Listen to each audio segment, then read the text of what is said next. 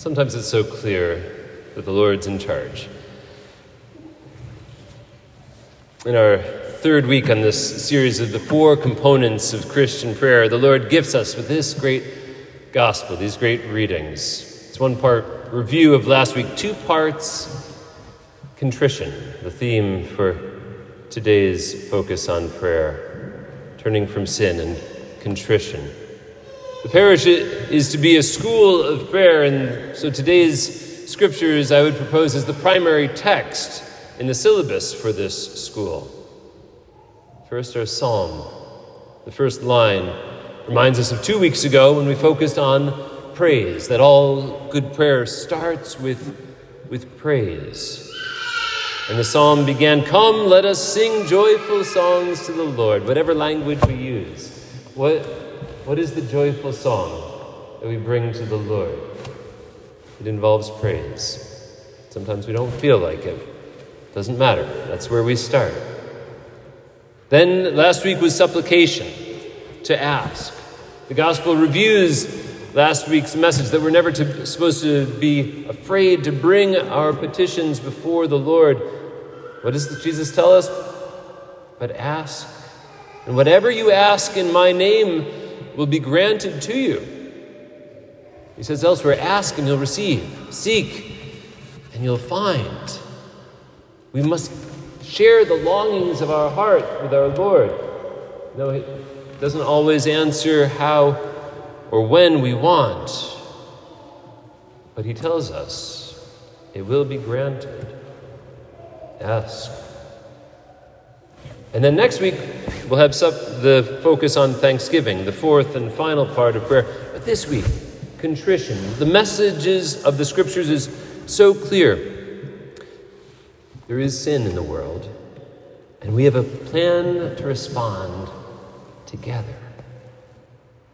Paul acknowledges the sins in the world so clearly in his letter to the Romans.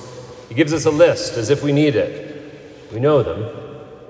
But again, adultery, killing, stealing, coveting, whatever other commandment there may be, we know it in the depths of our hearts. We know the need for forgiveness. We know the need, as he says, for the fulfillment of the law, which is love, otherwise known as mercy. Sin affects us, and it affects others.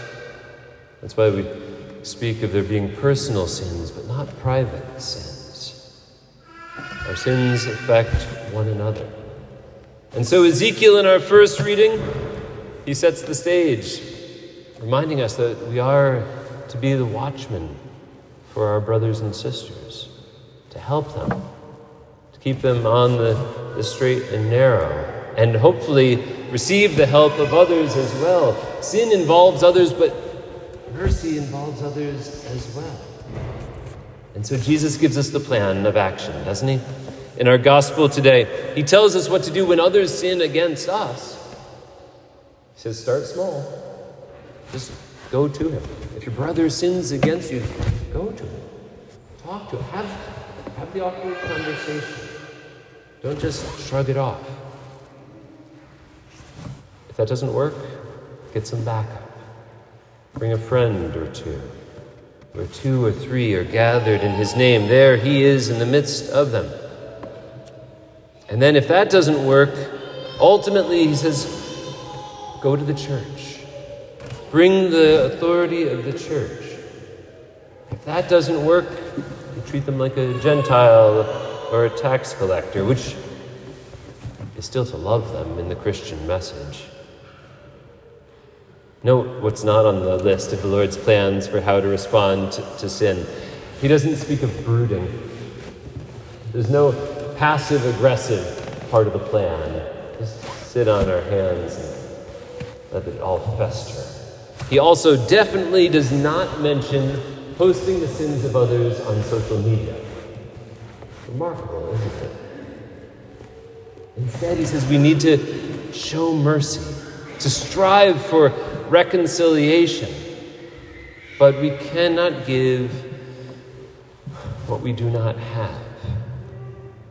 That's why prayer Good Christian prayer always includes contrition, acknowledging the truth of the matter before God and one another.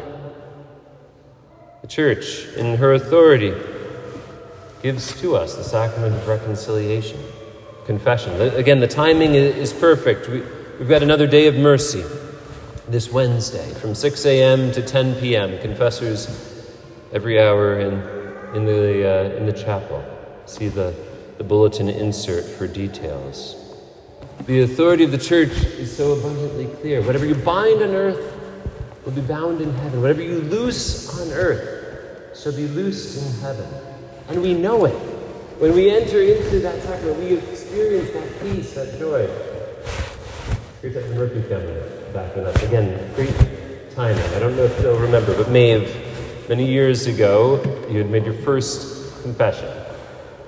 And I didn't know this from her. It was afterwards you went to Dave and Kate and said, That was really great. Leave it to a second grader to just have a wonderful, like, praiseworthy experience of confession. This was so good. And they're like, Yeah, you, we, we'll do it again. You know, maybe next year or maybe in six months. I was thinking four times a year. It was a good plan, man. It's a good plan for all of us. Part of the reason we have confessions, days of mercy, four times a year is because of that young lady right there. It's good to have you back, Maeve. What about it? How about us? Confession, yes, first and foremost. There's no, nothing better for sharing the mercy of God, but also just in the quiet of our hearts. At the end of the day, looking over the day and praising God for the ways that He has been at work in our lives and then acknowledging each day. Sometimes we fall short. We seek His mercy, acknowledging that we need His love, love, love is the fulfillment of the law, and it is what brings us together. Two or three, two or three hundred, two or three million or billion, to the altar of the Lord to be loved